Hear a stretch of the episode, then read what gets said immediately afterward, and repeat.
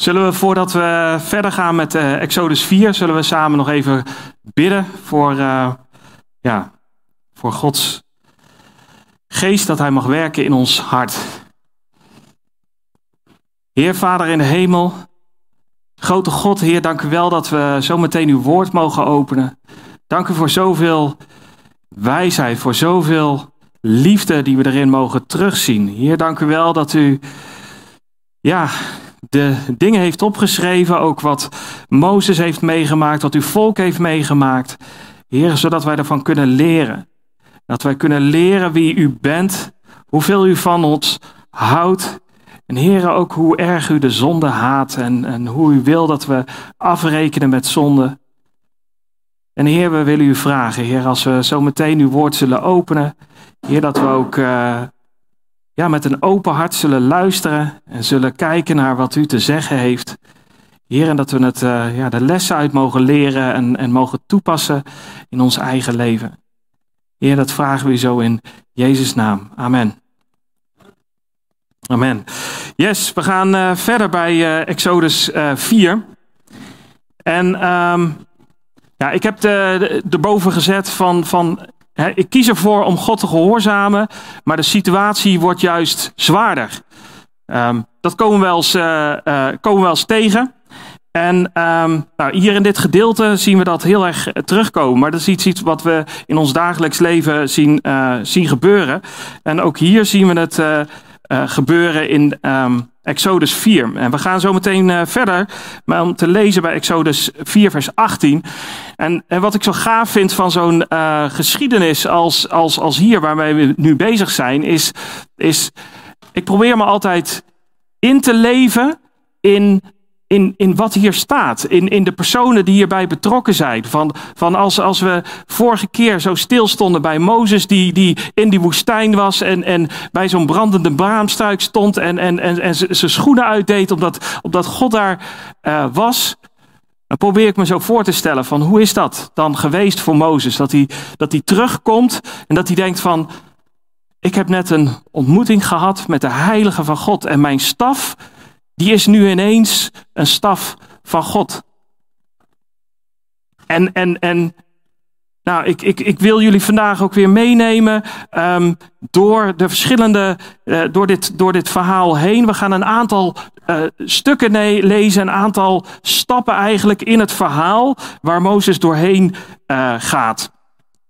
En ik zullen, we zullen het elke keer in delen, zullen we het lezen. Um, we beginnen bij uh, ja, dat, dat Mozes ja, eigenlijk net um, de staf heeft gekregen van God. En hij zegt, neem daarom deze staf in uw hand waarmee u deze tekenen moet doen. Zien we in vers 17. En Mozes doet dat en um, hij gaat uh, terug um, waarvan die vandaan kwam. En dat was bij zijn schoonvader woonde die. Dat zien we dan in vers 18. Toen ging Mozes weg en keerde terug naar zijn schoonvader Jethro. En hij zei tegen hem: Laat mij toch gaan om terug te keren naar mijn broeders die in Egypte zijn, om te zien of zij nog leven. En Jethro zei tegen Mozes: Ga in vrede. Ook zei de Heere tegen Mozes in Midjan: Ga, keer terug naar Egypte, want al de mannen die u naar het leven stonden, zijn gestorven. Toen nam Mozes zijn vrouw en zijn zonen, liet hen op een ezel rijden en keerde terug naar het land Egypte. En Mozes nam de staf van God in zijn hand. De Heere zei tegen Mozes: Nu u naar Egypte gaat terugkeren, zie erop toe dat u al de wonderen waartoe ik u in staat gesteld heb, voor de farao doet. Ikzelf echter zal zijn hart verharden, zodat hij het volk niet zal laten gaan. Dan moet u tegen de farao zeggen: Zo zegt de Heere: Mijn zoon, mijn eerstgeborene, is Israël. Daarom zeg ik tegen u: Laat mijn zoon gaan, zodat hij mij kan dienen. Maar u hebt geweigerd hem te laten gaan. Zie, ik zal uw zoon, uw eerstgeborene, doden. Nou, we, we komen eerst in, in vers 18. Zien we dus dat Mozes uh, weggaat van die plaats waar hij God uh, ontmoet heeft. En hij gaat terug naar zijn uh, schoonvader. En hij vraagt hier: um, om zijn zegen. Hij zegt: Laat mij toch gaan om terug te keren naar mijn broeders die in Egypte zijn, om te zien of zij nog leven. En Jethro zei tegen Mozes, ga in vrede. Het is trouwens opvallend dat hij verder niks uitlegt. Uh, hij lijkt niks te vertellen over het, uh, uh, die ontmoeting die hij net gehad heeft met God. Uh, maar hij zegt, nou, laat mij alsjeblieft gaan. En dat is niet raar dat hij dat vraagt, want um, is eigenlijk heel erg netjes. Hij zat in een situatie waarin Jethro hem had omarmd eigenlijk als, ja, bijna als zijn zoon ongeveer. Um, zijn, uh, hij had zijn dochter aan hem gegeven om te trouwen. En Mozes had in Exodus 2 vers 21 hadden we gezien dat Mozes stemde daarin toe om bij die man te blijven wonen. En hij gaf zijn dochter Zippora aan hem. En er kwam ook nog eens een zoon uit, Gersom. Dus wat hij nu ging doen was nogal een stap. Hij zou naar Egypte gaan. Hij zou, zou zijn vrouw meenemen, eh, zijn, zijn kinderen. En dat waren dus de kleinkinderen van Jethro. Dus het was goed dat hij aan Jethro ging vragen. Laat mij gaan. Mag ik gaan naar Egypte? En um, nou, dat zien we um, uh, vaker terugkomen eigenlijk in, in de Bijbel. Dat het goed is om in een bepaalde situatie verantwoordelijk om te gaan met waarin je zit. Je kunt niet alles zomaar altijd achter je laten en poef, en ik doe iets nieuws. Je zult, je zult gewoon moeten nadenken over dingen. En um, uit de reactie van mensen kan het ook blijken of het een open deur is of een gesloten deur is waar je doorheen moet gaan.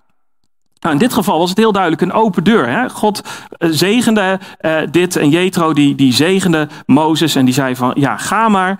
Um,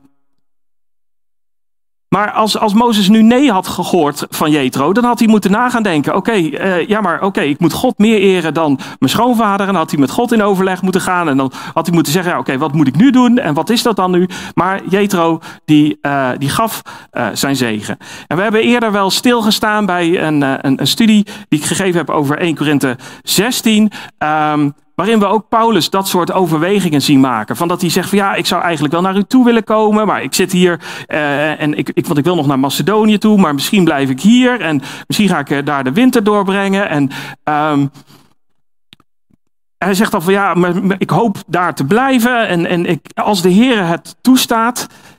Dus hij, ziet daar, hij, hij kijkt ook naar de omstandigheden en kijkt dan wat, wat God op dat moment, hoe God het leidt. En dan maakt hij duidelijk dat hij eh, in Efeze wil blijven, want daar is een grote en krachtige deur geopend.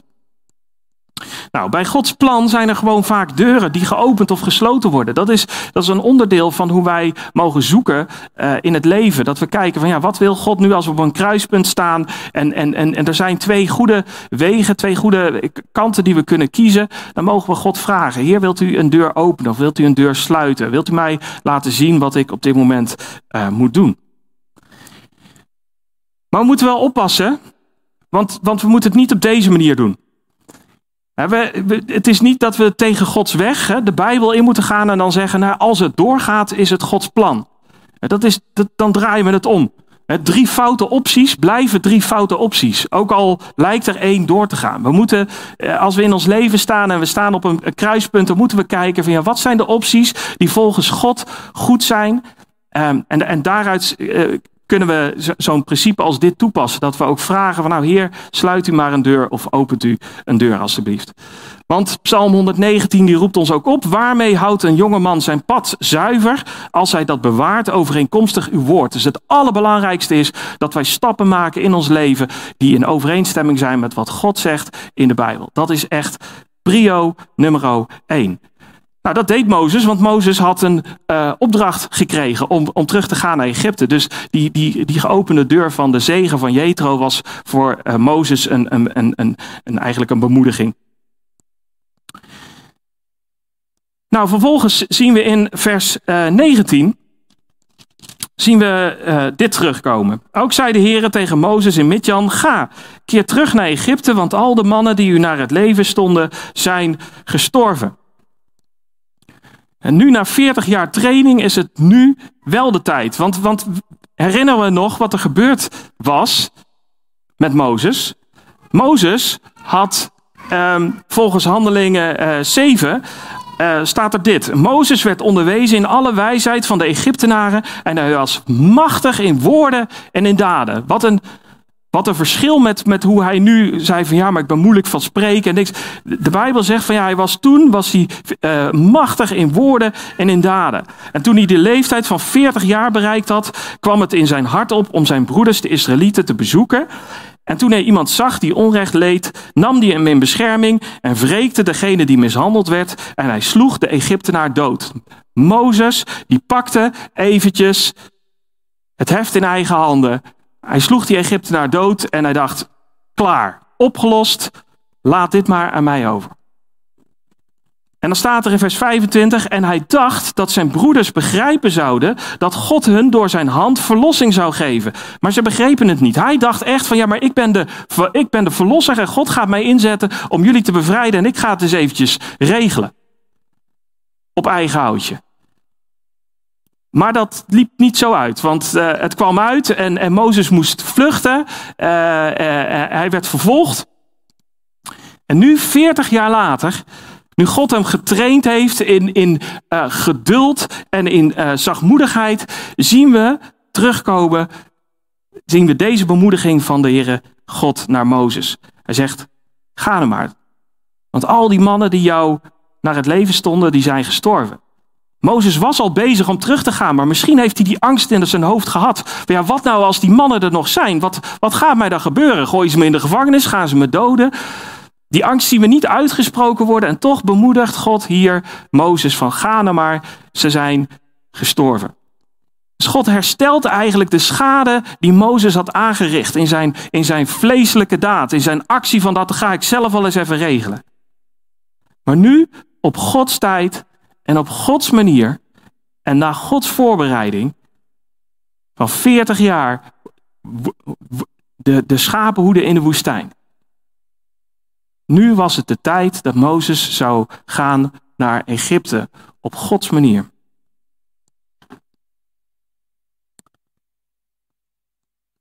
En dat is wel opvallend. We zien hier een, een, een specifieke bemoediging van God want, want God bemoedigt hier en die weerlegt de angst van Mozes zonder dat Mozes dat duidelijk lijkt gemaakt te hebben. En wat het kan zijn is, is, als jij in een kruispunt in je leven staat, zijn er vaak ook specifieke bemoedigingen voor jouw leven, voor jouw situatie. En daar moeten we alert op zijn. Het kan zijn dat er een, een bepaald gedeelte is dat, dat je in je stille tijd toevallig leest en je denkt van, zo, toepassing, dat ik dit nu lees op dit moment, terwijl ik, terwijl ik hier een keuze over moet maken. En dit sluit zo aan bij, bij, bij, die ene, bij die ene kant, zeg maar, waar ik op moet. Of iemand die een Bijbeltekst met je deelt. Of een, of een preek die toevallig over dat onderwerp gaat.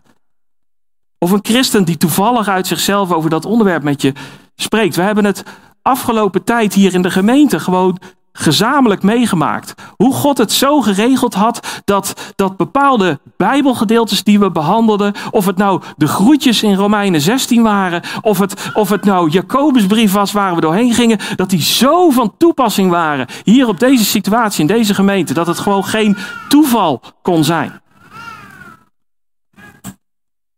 Maar we moeten wel blijven toetsen of het van de Heer is.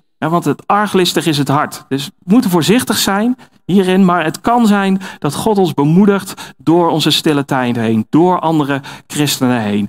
En, en, en dat hebben we nodig in ons leven. Nou, Mozes, die, uh, die gaat. Dan zien we staan. Toen nam Mozes zijn vrouw en zijn zonen, liet hen op een ezel rijden en keerde terug naar het land Egypte. En Mozes nam de staf van God in zijn hand. Um, wat ik zo mooi vind, is dat het nu, vanaf nu, constant de staf van God genoemd wordt. Maar als we nog herinneren hoe dat gebeurd was in Exodus 2, dan was het gewoon um, dat God vroeg aan hem, even kijken of Exodus 3.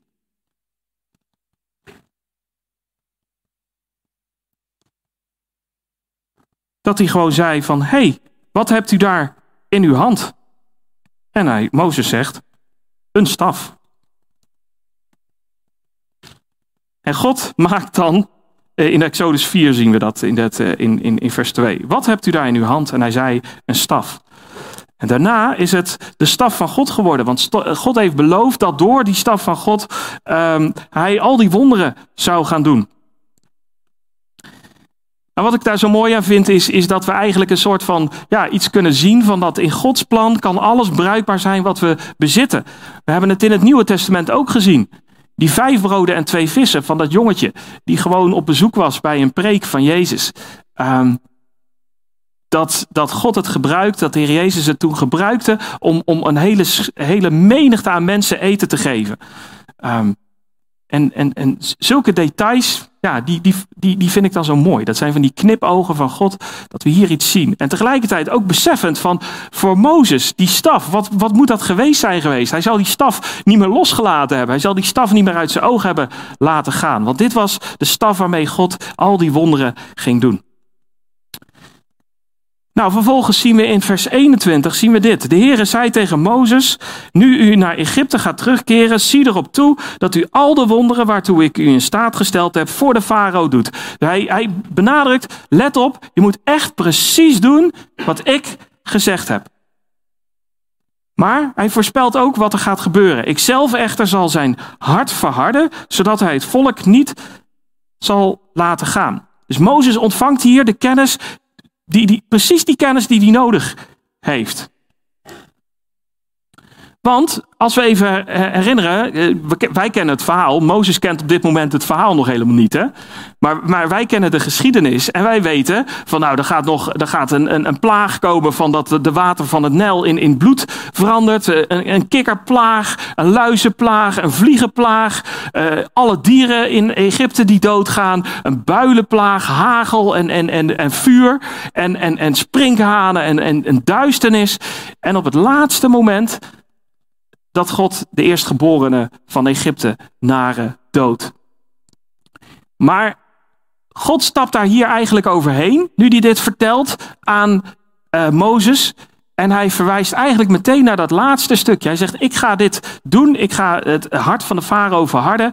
Um, en op dat moment, dan moet u tegen de farao zeggen, zo zegt de Heer, mijn zoon, mijn eerstgeborene is Israël. En daarom zeg ik tegen u, dus dat is iets kostbaars, dat is iets, iets, iets bijzonders. En dan zeg ik, laat mijn zoon gaan, zodat hij mij kan dienen. Maar u hebt geweigerd hem te laten gaan. Zie, ik zal uw zoon, uw eerstgeborene, doden. Dus Mozes wist al precies wat er op het einde ging gebeuren. Maar voor de rest lijkt het erop dat God niet de details heeft verteld van wat hij allemaal zou gaan doen. En zo hebben wij in ons, in ons leven hebben ook, we hebben het woord van God en daar staan soms hele specifieke uh, profetieën in, van wat er in openbaring bijvoorbeeld gaat gebeuren. Dat weten we zeker. Maar wat daar tussen allemaal gaat gebeuren, wij moeten gewoon wandelen met God en dan zullen we het wel zien wat er komt. Maar hij zegt hier dus van dat hij het hart van de farao zal gaan verharden. Nou, dat zullen we een aantal keer zien terugkomen in uh, de komende tijd als we het lezen. Um, en wat je, ziet, wat je ziet terugkeren is dat farao elke keer zijn eigen hart verhardt als er als de wonderen bijvoorbeeld ook gedaan kunnen worden door de Satan. Hij heeft zelf een, een, een leger aan tovenaars en, en magiërs. En die, die kunnen bepaalde van die wonderen kunnen ze ook. Satan is tot op zekere hoogte ook machtig. En hij kan ook een heleboel uh, dingen doen. En als dat dan gebeurt, dan verharde Farao zijn hart. En we zullen ook zien dat, dat als de verdrukking of de plaag ophoudt, als, als, als uh, uh, Mozes dan op een gegeven moment ge, uh, gebeden heeft en de plaag houdt op, dan verhardt de Farao zijn hart ook weer. En we zien nog iets gebeuren. We zien in de eerste vijf plagen, zie je voortdurend Farao zijn eigen hart verharden. En vanaf de zesde plaag zie je terugkomen dat God het hart van Farao verhardt. En daar zit een hele belangrijke les in. We hebben zelf een enorme verantwoordelijkheid in de keuzes die we maken. Maar er kan een punt komen dat God op een gegeven moment zegt: En ik heb je genoeg kansen gegeven. En nu is het klaar. En vanaf nu verhard ik jouw hart. En je gaat niet meer terugkeren. En dat is waar de Hebreeënbrief enorm voor waarschuwt. We zien bijvoorbeeld in Hebreeën 3 zien we dit terugkomen. Zie ertoe op, zie er op toe, broeders, dat er nooit iemand in u, in iemand van u een verdorven hart zal zijn, vol ongeloof, om daardoor afvallig te worden van de levende God. Dit is een risico en daarom waarschuwt hij erop. Zegt hij van, we moeten met z'n allen erop toezien. Allemaal om ons heen kijken. Naar alle mensen in onze gemeente. En daarop toezien dat er bij niemand een verdorven hart is, vol ongeloof. Want dat is het risico dat je afvallig wordt. Maar vermaan elkaar elke dag. Dat is een opdracht voor ons allemaal om elkaar te vermanen. Zolang men van een heden kan spreken. Opdat niemand van u verhard zal worden door de verleiding van de zonde. Dat is een ander iets wat ons kan um, verharden. De zonde die verleidt, de zonde die aantrekkelijk is. Want we hebben deel aan Christus gekregen als wij tenminste het beginsel van de vaste grond van het geloof tot het einde toe onwrikbaar vasthouden, terwijl er wordt gezegd, heden, als u zijn stem hoort, verhard dan uw hart niet, zoals in de verbittering. De Bijbel leert dat we een kind van God zijn en dat we kunnen weten dat we een kind van God zijn als wij vasthouden in geloof tot aan het einde aan wat Jezus voor ons heeft gedaan. En dat we in geloof Jezus blijven volgen tot aan het einde. En daarom is het zo belangrijk dat we elkaar aansporen, elke dag weer. Van, van, van, als we proeven van, van dat we aan het afdrijven zijn. Let op, dit, dit gaat niet goed met je.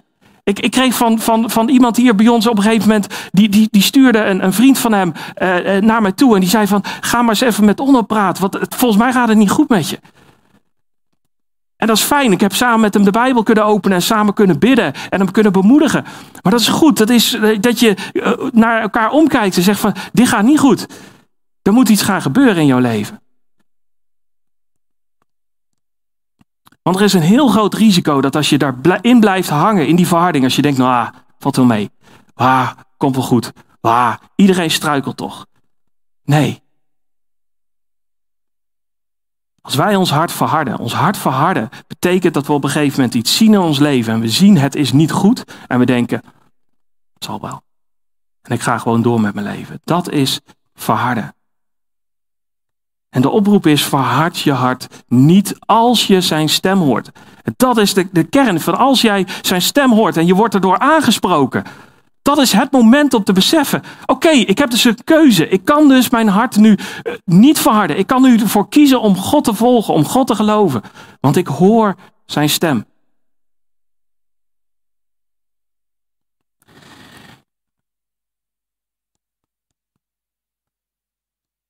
Als je dat hier ziet, wat, wat Farao hier uh, uh, doet dat zullen we straks gaan zien in de, in, de, in, de, in de plagen. Dan zie je als die wonderen ook gedaan kunnen worden door de Satan. Dan denkt hij, nou, het zal wel. Wij kunnen dat ook. Dat is de zonde van ongeloof. En elke keer als die verdrukking of die plaag ophoudt, denkt hij, ja, nou, we hebben weer rust. Die slaven, die kan ik wel heel goed gebruiken. Dus ik wijk niet. Dan zie ik die link met die verleiding van de zonde. Maar goed, we zijn nog bezig in het verhaal en Mozes is op weg. En dan gebeurt er iets heel, heel aparts. God heeft Mozes op weg gestuurd en dan lezen we dit in vers 24. En dat gebeurde onderweg in de herberg dat de Heere hem tegenkwam en hem wilde doden. Toen nam Sephora, dat was de vrouw van Mozes, een vuurstenen mes en besneed de voorhuid van haar zoon. Zij wierp die voor Mozes voeten en zei: Werkelijk, je bent voor mij een bloedbruidegom. Toen liet hij, God, hem met rust. Vanwege de besnijdenissen zei zij toen: bloedbruidegom. Een bizar stuk, zo eventjes. Best wel bloederig verhaal. Maar, wat had God gezegd tegen Abraham? Dit is mijn verbond dat u moet houden tussen mij en u en uw nageslacht na u. Al wie mannelijk is bij u moet besneden worden. Dat heeft Abraham gekregen, die belofte volgens mij toen hij 99 was. En hij is op zijn 99ste jaar is hij besneden. Nou, en wat is besnijdenis? Nou, we hebben het al eens vaker over gehad. Maar jongens hebben een plasser en aan de voorkant daarvan zit een stukje huid dat, dat kan, kan, wat een beetje los zit.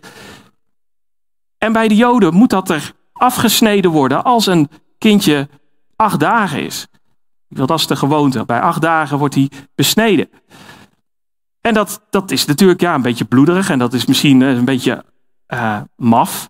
Uh, misschien. Maar dat, die opdracht had God gegeven als teken tussen hem en zijn volk.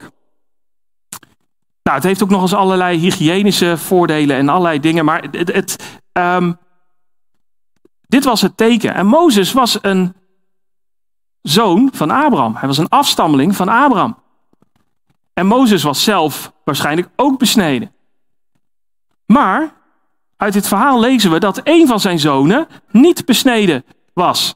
Maar Mozes had zijn zonen wel moeten besnijden. En, en als je het een beetje logisch erover na gaat denken, zal waarschijnlijk zijn tweede zoon niet besneden zijn. Hij heeft twee zonen, Gersom en Eliezer. En waarschijnlijk was die tweede niet besneden. Want je ziet hier eigenlijk dat Sephora er een, een, een, weerstand tegen heeft, tegen die besnijdenis. En ze noemt dat ook al een bloedbruidegom. En het lijkt erop alsof Sephora die besnijdenis van die tweede zoon heeft tegengehouden. En omdat ze het zielig misschien vond of bloederig. Zo van ja, nou dat, dat moet maar niet. En Mozes, die lijkt daarvoor gezwicht te zijn. Die lijkt dan te gedacht hebben, nou ja, dan maar niet. Zij is ongehoorzaam geweest op dit vlak. En God stuurt Mozes op weg naar Egypte en toch grijpt hij in en zegt, ja maar wacht even, dit gebeurt er niet. En dan staat er, hij zoekt hem te doden, hij wilde hem doden. En waarschijnlijk is daar de betekenis dat, dat Mozes ernstig ziek werd, tot op sterven toe. En Sephora die besefte dit. En die, die had ook, ze hadden samen hadden ze ook net die, die, die boodschap gekregen. Hè, dat, dat God de zoon van de farao zou gaan doden. Ja, zij wist dat, dat God bloedserieus was. En, en nu komt ze dus tot inkeer onder die druk. Maar het lijkt niet helemaal van harte te gaan. ze werpt het voor de voeten van, van, van Mozes en zegt van nou, werkelijk, je bent voor mij een bloedbruidegom. Um, dat klinkt in mijn ja, oren als niet als dat ze, dat ze er heel blij uh, mee is. Maar Mozes geneest vervolgens. Nou, hier zitten behoorlijk wel lessen in. Is, de eerste les die mij opvalt is, is dat gehoorzaamheid voor God kennelijk belangrijker is dan de missie. Hij ging zijn eigen volk volledig, hij ging zijn volk bevrijden daar. En hij stuurt Mozes en, en, en maar hij grijpt wel in, want er was nog zonde in zijn leven. Er was nog ongehoorzaamheid in zijn leven. En hij zegt, dit kan echt niet. Dit moet je aanpakken, Mozes. En hij zet Mozes, of misschien wel Sephora, zet hij bewust onder druk om te verzorgen dat ze gaan gehoorzamen. Dus gehoorzaamheid is zo belangrijk. En wat we weten is ook dat leiders onberispelijk moeten zijn. Dat zien we ook terug in, in, in het Nieuwe Testament. De oudsten, die moeten aan zoveel standaarden voldoen. Onberispelijk. Hun kinderen goed opvoeden. Want hoe kunnen ze anders een voorbeeld zijn voor de anderen? Hoe zou Mozes een voorbeeld kunnen zijn geweest voor, voor uh, het, uh, als hij vervolgens de wet van God aan, aan de Israëlieten moest gaan geven en dat er dan vervolgens zoiets was van, ja, maar je hebt je eigen kind niet eens besneden. Je houdt je niet eens aan, aan, aan die simpele regel van Abraham. Dat was Mozes totaal niet geloofwaardig geweest. Een andere ding is dat Mozes was gezwicht onder de druk van zijn vrouw. Daar lijkt het op. En vrouwen, ja, die, dat, dat, dat kan een zwak punt zijn in het leven van mannen. Een vrouw, ja, je wil je vrouw behagen, je wil je vrouw lief hebben, je wil je vrouw. Alles, alles wil je over hebben voor je vrouw. Maar er zit wel een grens. We moeten God meer gehoorzaam zijn dan mensen. En, en, bij Salomo zag je het ook misgaan. Salomo had wel 700 vrouwen, geloof ik, en 300 bijvrouwen. Dat 1000 vrouwen. En die, die sleepte hem mee naar de afgoderij. Salomo, de meest wijze man die, die, die geleefd heeft. Dus we moeten oppassen. We moeten rekening houden met onze vrouwen. Maar we moeten dat wel op een bijbelse manier blijven doen. En als, als onze vrouw iets anders wil dan dat, dat dat Gods woord zegt, dan moeten wij dat onderwijzen. Moeten we laten zien van ja, maar kijk, dit zegt Gods woord. En daarom pakken we het in ons gezin op zo'n manier aan. Omdat God dit zegt. Of dat nou over opvoeding gaat. want het kan soms zo zielig zijn om, om kinderen te disciplineren. Om, om te verzorgen, ja, een kind straf geven. Ach, ik heb wel eens van iemand gehoord. Ja, hij is nog zo schattig, nog zo lief. Hoezo moet ik hem nu straf geven? De Bijbel maakt duidelijk dat je juist je kinderen lief hebt als je ze, als je ze, eh, eh, als je ze corrigeert als er, als er problemen zijn. Je kinderen moeten lijnen krijgen. Dus dan moet je niet je gevoel achteraan lopen, dan moet je God achteraan, achterna lopen. Nou goed, en dan denk ik een, een, laatste les die we hieruit kunnen halen uit dit gedeelte is, is als dit gebeurt in je leven, als er ineens iets is, misschien word je ineens ziek of je verliest ineens je baan of er gebeurt iets, iets, iets, ja, ineens iets heel vervelends in je leven, dat je moet afvragen, ben ik op Gods weg? Misschien is God me terug aan het brengen op Gods weg. Nou, Mozes kon antwoorden, ja, ik ben op Gods weg. Dat, dat was voor Mozes was dat check. Maar de tweede vraag die je jezelf kunt stellen is, ben ik gehoorzaam in alles in mijn leven? Doe ik alles wat God van mij vraagt? En Mozes, die moest tot de conclusie komen, nee. En Sephora kwam in dit geval tot de conclusie, nee. En het kan natuurlijk ook zijn dat de beide antwoorden, dat, dat de vraag gewoon eh, op beide vragen je antwoord ja is. Ben ik op Gods weg? Ja. Ben ik gehoorzaam in alles? Ja, voor zover ik weet wel. En dan blijft natuurlijk ook de optie nog over dat God je gewoon iets wil leren. En, en, en, en, bij Job, dat God iets wil laten zien. Sowieso leerde Job daar ook enorm veel uh, van. Maar goed, dat is, het is wel goed om die vragen aan jezelf te stellen als je ineens in een hele zware, moeilijke situatie zit. Nou, dan gaan we verder. In vers 27 zien we dan uh, een prachtige ontmoeting tussen broers die elkaar ja, zo'n 40 jaar, misschien nog wel langer, niet gezien hadden. De Heere zei tegen Aaron: Ga Mozes tegemoet in de woestijn. En hij ging en ontmoette hem bij de berg van God en hij kuste hem. En Mozes vertelde Aaron al de woorden van de Heere die hem gezonden had en al de tekenen die hij hem opgedragen had. Nou, ik vind dat heel mooi. Aaron, Aaron die ging wel zonder discussie. Hoppakee. Mozes ging uitgebreid zeuren en Aaron die ging gewoon. Prachtig, prachtig mooi uh, voorbeeld van Aaron. En was grote blijdschap. En weet je wat daar bijzonder aan is? Is dat God dat gezegd had tegen Mozes. Bovendien, zie, Aaron trekt u tegemoet, had hij gezegd bij de brandende braamstrijk. Zodra hij u ziet, zal hij zich van harte verblijden. Dus als wij hier in vers 27 dit zien, um, dan heeft dit waarschijnlijk al eerder plaatsgevonden. Op het moment dat Mozes nog in discussie was met God. Van ja, maar ik wil eigenlijk niet. En ik kan eigenlijk allemaal niet zo goed praten. En oh, stuur toch allemaal alsjeblieft iemand anders had God al lang gewoon Aaron op, op, op weg gestuurd. Om Mozes te gaan bemoedigen, om Mozes te gaan helpen. God wist, wist alles al. En hij had ook nog een bemoediging meegegeven. Hij zal zich van harte verblijden om, om, om, om jou te zien. Ja, ik vind dat mooi. Dat, dat is een, ook dat weer, dat is een knipoog van God aan ons. Van ik heb echt alles in mijn hand. Nou, dan gaan ze samen, als een team, gaan ze op weg. En dan zien we in vers 29, toen ging Mozes op weg met de Aaron en ze verzamelden alle oudsten van de Israëlieten. En Aaron sprak al de woorden die de Heer tot Mozes gesproken had. Het deed te tekenen voor de ogen van het volk. Het volk nu geloofde. En toen zij hoorden dat de Heer naar de Israëlieten omgezien had en dat hij hun onderdrukking gezien had, knielden zij en bogen zij zich neer. Prachtig. God die demonstreert wat hij gaat doen. Hij demonstreert de, de, de, de belofte um, aan het volk. Die, hij laat de tekenen zien aan het volk van Israël. Maar hier zien we ook weer iets, iets mooi, een mooi detail terugkomen. Um, als we kijken in de Exodus Um, als ze op reis gaan, staat op een gegeven moment een getal genoemd van 600.000 mannen die op reis gingen. En het hele volk zal waarschijnlijk zo'n 2 miljoen mensen zijn geweest op, op dit moment. De, de, ongelovigen kunnen dit niet geloven. Die denken, ja, hoe kan dit ooit? En dan moet er wel iets van opgeschreven zijn. En dat ze niet naar luisteren. God heeft het opgeschreven in het woord, dus het is gebeurd. Um, en er zijn ook, ook, ook vele trouwens archeologische bewijzen van gewonden die, die, die aanwijzen dat het wel uh, gebeurd is. Zoals de Bijbel zegt. Um, maar zo'n 2 miljoen mensen, ja, hoe ga je die verzamelen? Ja, dat is niet haalbaar, hè? Dus, dus wat gebeurt er? Ze halen alle oudsten van de Israëlieten. Dus de, de, de oudsten die representeren op dit moment het volk. En we zien vervolgens dat de oudsten het weer doorgeven aan de mensen. Want de mensen, het volk, zien we op een gegeven moment, zij hoorden dat de Heer naar de Israëlieten omgezien had. Dus zij hoorden weer van die oudsten van ja, maar wacht even.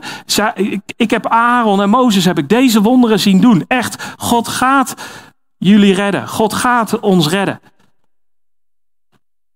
Mooi. Sluit ook weer aan, aan, aan die preek van die we afgelopen keer op, uh, hebben gegeven over van hoe God ook nu in het Nieuwe Testament de gemeente heeft uh, ingericht. En we zien hier dat dus Aaron, Aaron deed de afgesproken tekenen. En, en uh, Um, dat zie je, zullen we terugzien in het, in het boek dat Aaron vaak de tekenen doet. En dat Mozes tegen Aaron zegt namens God wat Aaron moest doen. En zo nu en dan zien we ook Mozes de tekenen doen. Ze, echt, ze opereerden echt als een team. God was echt genadig voor Mozes om Aaron zo mee te sturen. En we zien hier zo heel simpel, het volk nu geloofde. En de vraag is, als je deze dingen leest en als jij, als jij, als jij het weet wat Jezus aan het kruis heeft gedaan, 2000 jaar geleden. De vraag is gewoon, als, als jij zoveel van Gods genade ziet, van zoveel van Gods kracht ziet, door zoveel getuigen opgeschreven, wat doe jij dan? Geloof jij dan? Het volk van Israël geloofde op dit moment. En zij knielden neer en zij bogen zich neer voor God. Wat een geweldig moment. Dus ja, vanaf nu dan is het, is het, is het geweldig, jongens. We, we, gaan nu, we gaan nu het, het gaat nu allemaal veranderen. Ze waren in slavernij, dat hele volk. En, en, en, en, God heeft nu beloofd van ik ga, jullie, ik ga jullie helpen. Er worden allemaal wonderen en tekenen gedaan. Prachtig. En, en, en nu gaat alles goed. Toch? Of toch niet? En God had het ook voorspeld, hè? Maar we, we, we gaan niet uh, vooruitlopen op de zaak, we gaan gewoon lezen. Exodus 5. Daarna kwamen Mozes en Aaron en zeiden tegen Farao: Zo zegt de Heere, de God van Israël: Laat mijn volk gaan om voor mij een feest te vieren in de woestijn. Maar de Farao zei: Wie is die Heere? Naar wiens stem zou ik, ik, moet, ik zou moeten luisteren door Israël te laten gaan? Ik ken de Heere niet en ik zal Israël ook niet laten gaan. Toen zeiden zij: De God van de Hebreeën is naar ons toegekomen. Laat ons toch drie dragreizen ver de woestijn ingaan, zodat wij de Heere onze God offers kunnen brengen. Anders zal hij ons treffen met de pest of met het zwaard. Toen zei de koning van Egypte tegen hen: Waarom, Mozes en Aaron, houdt u het volk van zijn werk af? Ga naar uw dwangarbeid. En verder zei de farao: Zie, de bevolking van het land is nu al zo talrijk. Zou u hen dan willen laten rusten van hun dwangarbeid? Daarom gaf de farao op diezelfde dag het bevel aan de slavendrijvers onder het volk en de voormannen ervan: U mag voortaan geen stro meer aan het volk verstrekken om de bakstenen te maken, zoals voorheen. Laten zij zelf maar stro gaan verzamelen. En het aantal bakstenen dat zij voorheen maakten, moet u nu ook weer opleggen. U mag daarvan niks afdoen, want ze zijn lui. Daarom roepen zij: Laat ons gaan, laat ons offers brengen aan onze God. Het werk moet zo zwaar op die mannen drukken dat zij dat blijven doen en geen aandacht schenken aan die leugenachtige woorden. Toen vertrokken de slavendrijvers van het volk en de voormannen ervan en zeiden tegen het volk: Dit zegt de farao: Ik geef u geen stro meer. Ga zelf en haal voor uzelf stro waar u het ook maar kunt vinden. Van uw werk gaat echter niks af. Toen verspreidde het volk zich over heel het land Egypte om stoppels te verzamelen in plaats van stro. En de slavendrijvers bleven aandringen. Lever het volle werk, de per dag opgeleverde hoeveelheid, net zoals toen er stro was. De voormannen van de Israëlieten, die de slavendrijvers van de farao over hen aangesteld hadden, werden geslagen. Men zei: Waarom hebt u niet zoals voorheen met het maken van bakstenen het u voorgeschreven aantal klaargekregen, zowel gisteren als vandaag? Ja, en toen kwamen de voormannen van de Israëlieten en riepen tegen de farao: Waarom behandelt u uw dienaren zo? Stro wordt uw dienaren niet gegeven en toch zeggen ze tegen ons: Maak bakstenen. En zie, Uw dienaren worden geslagen, maar uw volk staat schuldig. Maar uw volk staat schuldig. Maar hij zei, lui bent u, lui. Daarom zegt u, laat ons gaan. Laat ons offers brengen aan de Heer. Nu dan, ga aan het werk. Stro wordt u niet gegeven en toch moet u hetzelfde aantal bakstenen leveren. Toen zagen de voormannen van de Israëlieten dat het er slecht met hen voor stond, omdat men zei: U mag niets afdoen van uw bakstenen van de per dag opgeleverde, opgelegde hoeveelheid. En toen ze bij de farao weggingen, troffen zij Mozes en Aaron aan, die hen stonden te op te wachten. Die hen op stonden te wachten. En, hij, en, ze, en ze zeiden tegen hen: Mogen de Heere op u toezien en mogen hij oordelen, omdat u ons in een kwade reuk gebracht hebt bij de farao en bij zijn dienaren, door hun een zwaard in handen te geven om ons te doden. Toen keerde Mozes terug tot de Heer en zei: Heere, waarom hebt u dit volk kwaad gedaan? Waarom hebt u mij dan gezonden? Ja, vanaf het ogenblik dat ik naar de farao gegaan ben om in uw naam te spreken, heeft hij dit volk kwaad gedaan en nu hebt u volk helemaal niet gered. Toen zei de Heere tegen Mozes, nu zult u zeker, nu zult u zien wat ik de farao zal aandoen. Voorzeker, door een sterke hand zal hij hen laten gaan. Ja, door een sterke hand zal hij hen uit zijn land verdrijven. Jongen, nou daar zat ik naast. Het wordt helemaal niet makkelijker. Het wordt moeilijker en veel, veel moeilijker. Farao die zegt gewoon van ja, die God van jullie, die ken ik niet. Kijk, als ik, als ik op een gegeven moment bij mijn Mark Rutte zou aankomen en zou zeggen ja, uh, Henk heeft gezegd van uh, jij moet naar mij gaan luisteren en je moet dit land anders gaan inrichten, want uh, anders kom ik eraan. En dan, uh, dan hebben jullie een probleem in Nederland. Dan zal Mark Rutte zeggen, ja wie is Henk? Die ken ik niet. Die Henk. Nee, precies. Dat is de reactie van Farao. Ja, wie is die God? Maar als ik daar nou zou komen bij Mark Rutte en ik, zou zeggen, ja, maar het is uh, Joe Biden die me gestuurd heeft. En die zegt, jij moet het nu zo en zo gaan doen. Ja, eh, eh, dan zeg ik, oh, oh, oh, die, oh, die president van Amerika. Oh, wacht even, nou moet ik even gaan oppassen. Nou, dat is, dat is wat je ziet gebeuren. Die, die die kent God nog helemaal niet. Die, die, die weet niet wie dat is. Ja, dan zeggen ze wel, ja, de God van de Hebreeën. Maar ja, dat zegt hem waarschijnlijk ook nog niet zo heel veel. Want, hij onderdrukt dat volk. Het zijn ze slaven. Dus wat, ja, wat maakt dat nou voor indruk, de God van de Hebreeën? Dus op dit moment denkt Farao, ja, het is wel goed geweest. Ik zou ze moeten laten gaan. Nou ja, we zullen wel zien. Jullie moeten harder werken, jullie zijn lui.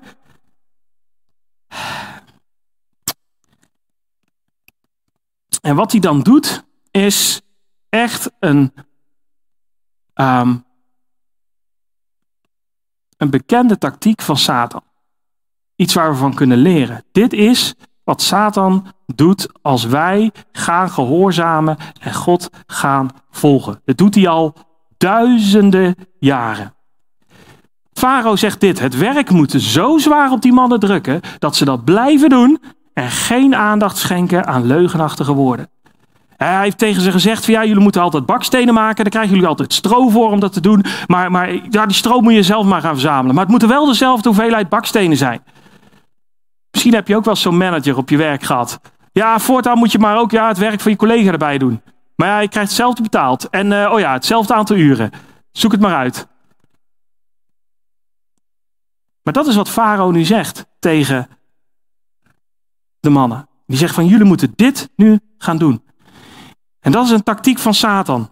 Laat mannen zo hard werken dat ze hun vrouw en hun kinderen vergeten. Laat ze zo moe zijn dat ze verlangen naar wereldse entertainment. Geef ze zoveel entertainment dat ze oneindig bezig kunnen zijn. Als je kijkt hoeveel, uh, hoeveel video's per seconde geüpload worden aan, YouTube, daar, daar, kun je de rest van je leven uh, uh, daar kun je niet bijhouden. Al, al, al per seconde wat er geüpload wordt. Laat ze zo bezig zijn dat ze geen zin hebben om God te zoeken. Dat is de tactiek die uh, Farao hier toepast. Dat is de tactiek die Satan vaak in onze levens ook toepast. Je zo druk laten bezig zijn met je werk. Je zo druk bezig laten zijn met alles, van alles in je leven. Dat je geen tijd hebt voor de dingen die echt ertoe doen. Dat je geen tijd hebt voor God. Dat je tijd, die tijd gewoon niet neemt. En dat je op een gegeven moment denkt, als je s'avonds wel tijd hebt. Ah, nou ben ik zo moe. Nou, dan maar de tv aan. En als dat gebeurt, moet je weten van nou moet ik wakker worden. Dit is, dit is niet goed, dit gaat niet goed. Hier moet iets veranderen. Want die boodschap van God, die God had gegeven aan Israël, die, die gold gewoon. Die telde gewoon. En daar moesten ze in geloven. God had toch net al die wonderen en tekenen gedaan. God heeft toch, toch duizenden jaren aan wijsheid hier in het boek geschreven. Eh, eh bevestigd door zoveel getuigen. God, we hebben zoveel wonderen gezien. Hoeveel meer moeten we weten dat dit de waarheid is? Als God zegt van, van uw woord is een, is een lamp voor mijn voeten en een licht op mijn pad. Als God zegt van dit is de wijsheid die voldoende is om jou volmaakt te maken, tot elk goed werk volkomen toegerust. Hoe vaak moeten wij dan nog ongelovig zijn en denken, nou, doe het zelf wel. Ik verzin zelf wel iets. Nee. Door welke omstandigheden dan ook. Juist dan moeten we daarnaar vergrijpen. Want we moeten beseffen, wij zitten ook onder een slavernij. De wereld zit onder de slavernij. De slavernij van de zonde noemt Jezus het. Jezus zei op een gegeven moment tegen de Joden in Johannes 8, die in hem geloofden: Als u in mijn woord blijft, bent u werkelijk mijn discipelen. En u zult de waarheid kennen en de waarheid zal u vrijmaken. En de Joden antwoordden hem dan: Ja, wij zijn Abrahams nageslacht, zijn nooit slaaf van iemand geweest. Huh? Wacht even, ze zijn iets vergeten volgens mij. Volgens mij waren ze wel slaaf geweest hè, van die mensen in Egypte. Maar goed, wij zijn Abrahams nageslacht. Ze zijn nooit slaaf van iemand geweest. Hoe kunt u dan zeggen, u zult vrij worden? En Jezus antwoordde, voorwaar, voorwaar, ik zeg u, ieder die de zonde doet is een slaaf van de zonde. En de slaaf blijft niet eeuwig in het huis, de zoon blijft er eeuwig. Als dan de zoon u vrijgemaakt heeft, zult u werkelijk vrij zijn. We moeten beseffen dat onder die slavernij van de zonde waarin we zitten, dat er keiharde weerstand gaat komen. Op het moment dat jij zegt van ik wil God gaan volgen, dan gaat er weerstand komen. Als jij zegt van ja, maar ik, ik wil meer mijn Bijbel gaan lezen. Ik wil weer, ik wil weer gaan bidden. Het eerste wat er zal gebeuren is, is, dat, je, baas op je werk zegt, ja, kom je nog even overwerken. Of, of, of dat, dat, dat je slecht geslapen hebt, waardoor je denkt van, oh, nog even blijven liggen, even die wekker uitzetten. Dat gaat gebeuren. Dus wees voorbereid. Die, die, bekende tactieken van de tegenpartij. Wees dan voorbereid en denk dan gewoon van nee, ga ik niet aan doen. Ik stel God voorop. Want, zegt Jezus, als u in mijn woord blijft, dus als wij zijn woord kennen en het woord volgen en het woord toepassen in geloof, dan bent u werkelijk mijn discipelen en u zult de waarheid kennen en die waarheid zal je werkelijk vrijgemaken. Mensen kunnen met zoveel problemen zitten. Met allerlei dingen. Dan kun je gaan focussen op al die problemen. Kun je daarover na gaan denken. Oh, wat jongen, allemaal moeilijke problemen. Wat we moeten doen is bezig gaan met de waarheid van God. En dat we gaan bezig zijn met, met een relatie met God te bouwen. En dat we gaan kijken en, en, en gaan doen wat Jezus van ons vraagt. En dan zullen we gaan merken op een gegeven moment dat we vrijkomen daarvan. Dat we vrijkomen van al dat je op een gegeven moment denkt, had ik daar een probleem mee? Dat weet ik helemaal niet meer. Ik heb dat al eens eerder verteld. Ik, ik bedoel, ik heb zelf moeten kiezen om, om, om voortdurend weerstand te bieden aan, aan mijn opvliegendheid. Want dat was dat God tegen me zei: vind, dat is niet goed, opvliegendheid. Dat is zonde. En in gebed en in geloof doe je dat. En op een gegeven moment kijk je terug en denk je: hè? Ik ben veranderd. Ik, ik ben helemaal niet meer zo opvliegend. Ik ben geduldig. Mensen noemen mij ineens: hey, jongen, wat ben jij geduldig? En denk je: hè? Was ik dat? Maar dat wist ik helemaal niet. Nou, dat is wat God doet in ons leven. Maar dan moeten we wel kiezen om de juiste weg te gaan. En die sleutel is gewoon gehoorzaam vastgehouden in geloof aan het woord dat God ons heeft gegeven. En het resultaat zal bevrijding zijn. Echte bevrijding. Je zult echt vrij zijn, zegt Jezus. Maar laat je reactie niet zijn zoals die van Farao en van Israël en van, van Mozes. Ja, de Farao die denkt, ja, wie is dat die dat zegt? Toeledoki, ik ga mijn eigen gang. Maar Israël en Mozes reageren eigenlijk niet zo heel veel beter. Toen ze bij de farao weggingen, zien we in vers 20, troffen zij Mozes en Aaron aan, die hen opstonden te wachten. En zij zeiden tegen hen, Mogen de Heer op u toezien en mogen Hij oordelen. Omdat u ons in een kwade reuk gebracht hebt bij de farao en bij zijn dienaren. Door in een zwaard in de handen te geven om ons te doden. Zij vallen nu de leiders aan. Ze zeggen, ja, Mozes en Aaron, ja, nu jullie zijn het. Jullie hebben gezegd van ja, je moet luisteren naar God. Ja, jullie hebben die wonderen en tekenen gedaan. Jullie hebben dit gezegd. Ja, nou, nou, nou moet je nou eens kijken wat er nou gebeurt in mijn leven. Moet je nou eens kijken. Het gaat alleen maar slechter met me. En ze vallen de leiders aan. En hoe vaak gebeurt dat? Hoe vaak gebeurt dat ook in de kerk? Dat de leiders aangevallen worden alleen maar omdat zij het woord van God brengen. Ik heb het zo vaak meegemaakt dat ik een, ook een studie had gegeven waarvan, waarvan gewoon in, in, in, één zaal, dat er gewoon mensen tot bekering kwamen, gewoon echt tieners tot, tot bekering kwamen. Bij één preek was op een gegeven moment dat er volgens mij twee of drie tieners tot geloof kwamen op datzelfde moment. En hoeveel klagers heb ik gehad aan het einde van die, van die preek van mensen die ja, dit kan je niet maken, dit kun je niet, dit kun je niet zeggen, dit, dit, is, dit, dit, dit, dit mag je niet zeggen. Terwijl ik gewoon het woord van God bracht.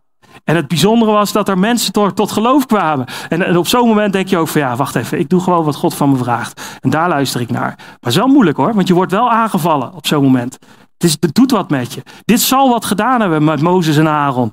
En dat zie je ook, want Mozes, die laat zich hierdoor verleiden. Die denkt niet van ja, maar, ja, maar God heeft het mij gezegd. En jullie, um, um, en ik heb gewoon gedaan wat, wat, wat God mij gevraagd heeft. Dat zegt hij niet.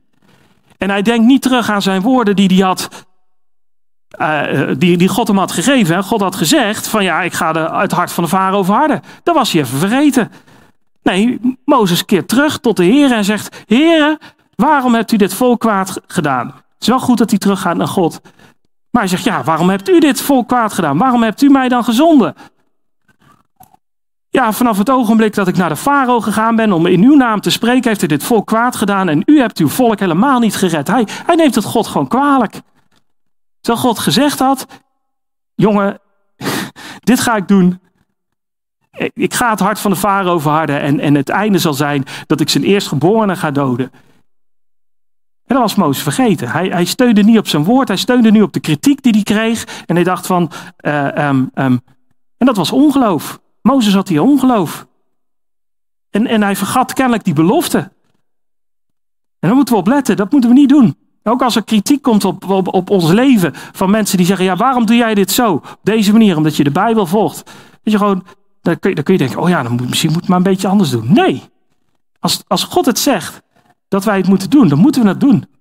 En dan, dan kan er zoveel kritiek opkomen. En dan zullen we gewoon moeten zeggen, ja, ik doe het omdat God het zegt. En het antwoord van de Heer aan Mozes is zo genadig en zo geduldig. God geeft niet op. Hij zegt, nu zult u zien wat ik de farao zal aandoen. Voorzeker door een sterke hand zal hij je laten gaan. Ja, door een sterke hand zal hij je uit zijn land verdrijven. God had begrip.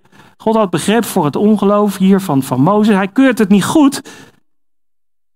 Maar hij is genadig en hij gaat door. En hij gaat door met Israël. En dat zullen we zien door de hele tocht in de woestijn. Heeft God zoveel geduld met Israël.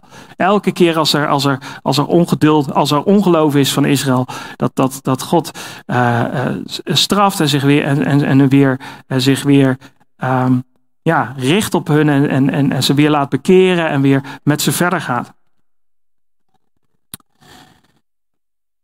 Maar goed, wat we dus in dit gedeelte eigenlijk hebben kunnen zien, is als je ervoor kiest om God te gehoorzamen, kan het echt zijn dat het zwaarder wordt. Dat het helemaal niet ineens makkelijker wordt. Het is niet een quick win. Het is niet iets van, van, van ja, oh ja, als je dit even doet, nou ja, goed, uh, drie seconden later, ja, oh, het is goed. Ik, ik, ik, heb wel eens vragen gehad van mensen van, ja, maar wat moet ik nou doen? Um, want ik wil weer God ervaren. Ik denk, ja, dat snap ik. Dat, dat willen we allemaal als het goed is. God ervaren. En dan hopen ze dat jij iets gaat zeggen van ja, oh, nou moet je dit uh, Bijbeltekst lezen en dan bam, en dan komt dat gevoel en dan oh, en dan nee, dat is het niet. Dus we moeten gewoon met God gaan wandelen, zijn woord lezen, doen wat hij zegt en, en, en, en, en toepassen. Dan zullen we gaan groeien en dan zullen we God beter leren kennen en dan zal die relatie gaan groeien en dan zul je dat gevoel ook gaan krijgen en dan zul je daadwerkelijk naar God toe groeien. Maar dat is wel een beetje zoals het groeien gaat aan, aan, aan de eettafel. Ik weet niet hoe, het bij jullie is, maar van nou, we zitten aan de. eh, we, eten allemaal elke dag. Ze eten we drie keer zelfs wel op een dag. En dan zitten we de kinderen eten te geven en onszelf eten te geven. Maar vooral de kinderen, want die moeten nog groeien. En dan geven ze eten. En dan zeggen we: Jongen, wat ben jij gegroeid? Oh nee. Dan zeggen we: Nee, we zien hem helemaal niet groeien. Er gebeurt helemaal niks. Maar na een half jaar denk je: Zo, die is gegroeid.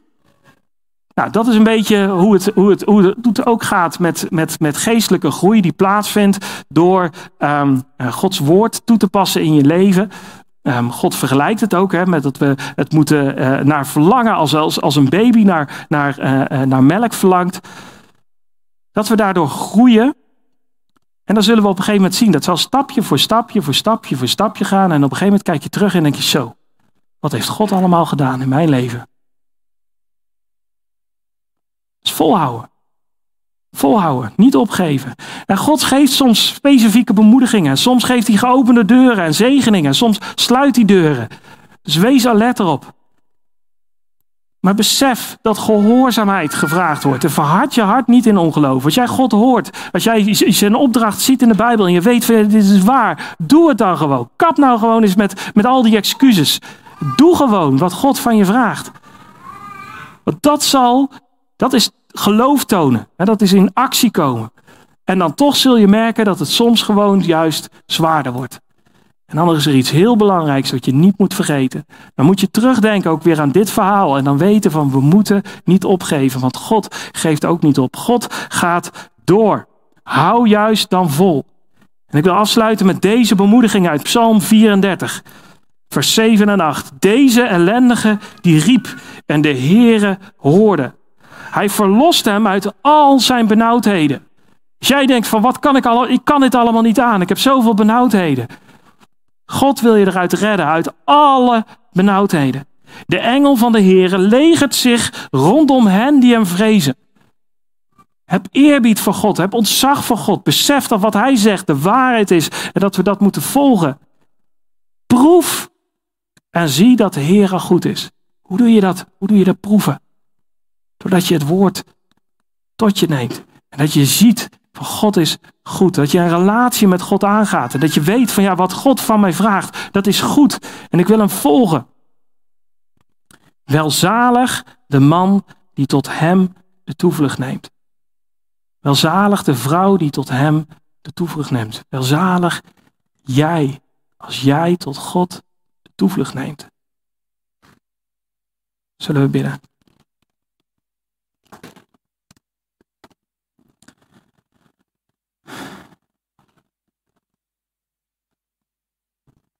Vader in de hemel, Heere God, dank u wel voor uw woord. Dank u wel voor zoveel bemoedigingen. Dank u wel dat u zoveel geduld met ons heeft. Heer, want we struikelen zo vaak. Heer, we zitten er zo vaak naast, Heer, maar... Och, Heer, wilt u ons helpen? Wilt u ons genade geven? Wilt u ons geloof geven? Wilt u ons doorzettingsvermogen geven? Wilt u ons elke keer weer laten bemoedigen door uw woord heen? En Heer, ik bid u hier voor ieder die hier is. Dat er echt een verlangen mag zijn om, om een relatie met u te bouwen. Om een relatie met u te hebben en u te mogen kennen als die liefdevolle vader die voor ons wil zorgen. Die ons wil eten geven, die ons wil laten groeien, die ons wil veranderen naar het beeld van uw zoon. Ik bid u dat we allemaal dat mogen doen en mogen uw woord mogen opeten en mogen overdenken bij dag en bij nacht en mogen toepassen in ons leven. En op die manier mogen groeien doordat u met uw heilige geest in onze levens werkt. Heer, dank u wel. Dank u wel dat u die heilige geest heeft gegeven. Dank u wel dat u ons van binnenuit wil veranderen. Heer, ik bid u, Heer, dat we dat mogen doen. Dat we, als we dit horen, als we deze boodschap horen, dat we ons hart niet zullen verharden. Maar dat we zullen zeggen, ja, wat u hier zegt, dat is waar. En ik, ik wil u volgen. Wat ben ik koppig geweest. Als we koppig zijn. En Heer, vergeef me dan. En dat we het op zullen pakken. We zullen zeggen, ja, Heer, ik wil u volgen. Help mij. Heer, dat vragen we in Jezus' naam. Amen.